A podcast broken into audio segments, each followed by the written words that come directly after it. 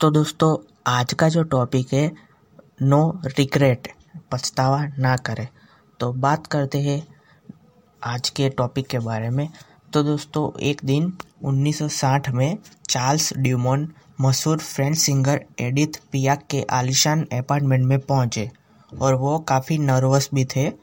वह एक ब्रीफकेस में अपना एक नया कंपोजिशन लेकर आए थे।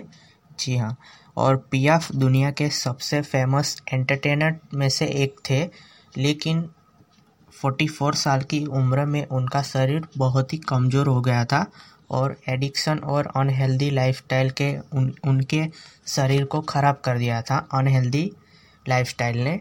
तो दोस्तों, कुछ महीनों पहले यह लीवर ख़राब होने के कारण कोमा में भी थी, लेकिन उनकी ख़राब तबीयत के बाद भी पीएफ के साथ काम करना मुश्किल था। वह काफ़ी गुस्सेल भी थी, यानी गुस्से में भी रहती थी।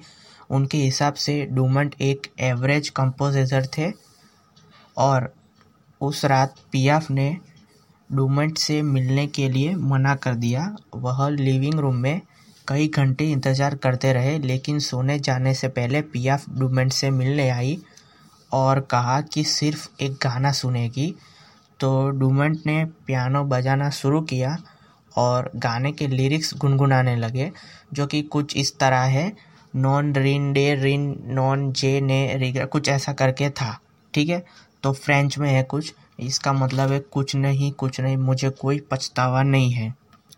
तो दोस्तों, यह गाना सुनकर पीएफ जैसे ही उसमें खो गई, उन्होंने डूमेंट को वह गाना फिर से गाने को कहा। डूमेंट ने घंटों तक वह गाना बार बार बजाते रहे। पीएफ ने मशहूर मशहूर कॉन्सर्ट वेन्यू ओलंपिया के डायरेक्टर को यह गाना सुनाने के लिए बुलाया। ठीक है?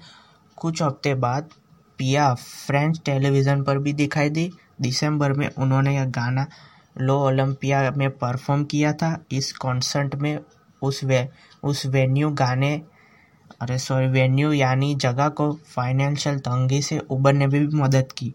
जी ने रिग्रेट रिन की एक मिलियन कॉपी भी बेक बिकवा दी और इस गाने के बाद एडिथ पियाफ एक आइकॉन भी बन गई थी और उसके तीन साल बाद वह गुजर गई।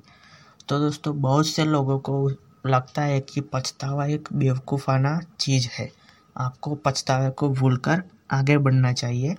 पछतावा हमें ख़राब महसूस कराता है, इसलिए एडिथ पियाफ की तरफ़ बहुत से फ़ेमस आइकॉन यह दावा करते हैं कि उन्हें कोई पछतावा नहीं है। मुझे कोई पछतावा नहीं है। लाइन काफ़ी सारे लोग उनको अपने बॉडी पे टैटू करके भी लगाया है। नो रिग्रेट कई गानों और सेल्फ बुक का भी टाइटल भी हो, बन चुका है। नो रिग्रेट तो काफ़ी सारे स्टार वगैरह भी ये लिखवाते हैं।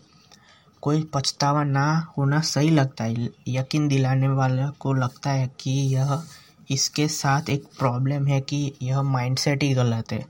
तो दोस्तों, पछतावा होने का एक ही हिस्सा है। आपको इससे भागना या इससे बुरा महसूस करने की ज़रूरत नहीं है।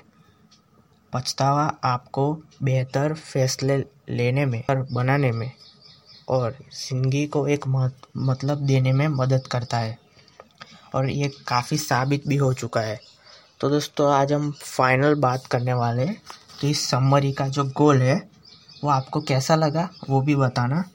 और चाहे नए हैं तो इंस्टाग्राम पे भी फॉलो कर लीजिए। तो आपको पछतावे को एक अलग नज़रिए से दिखना चाहिए। पछतावा एक ऐसी चीज़ है, जिसको आपको अपनाना चाहिए और ख़ुद को बेहतर बनाने के लिए इस्तेमाल करना चाहिए।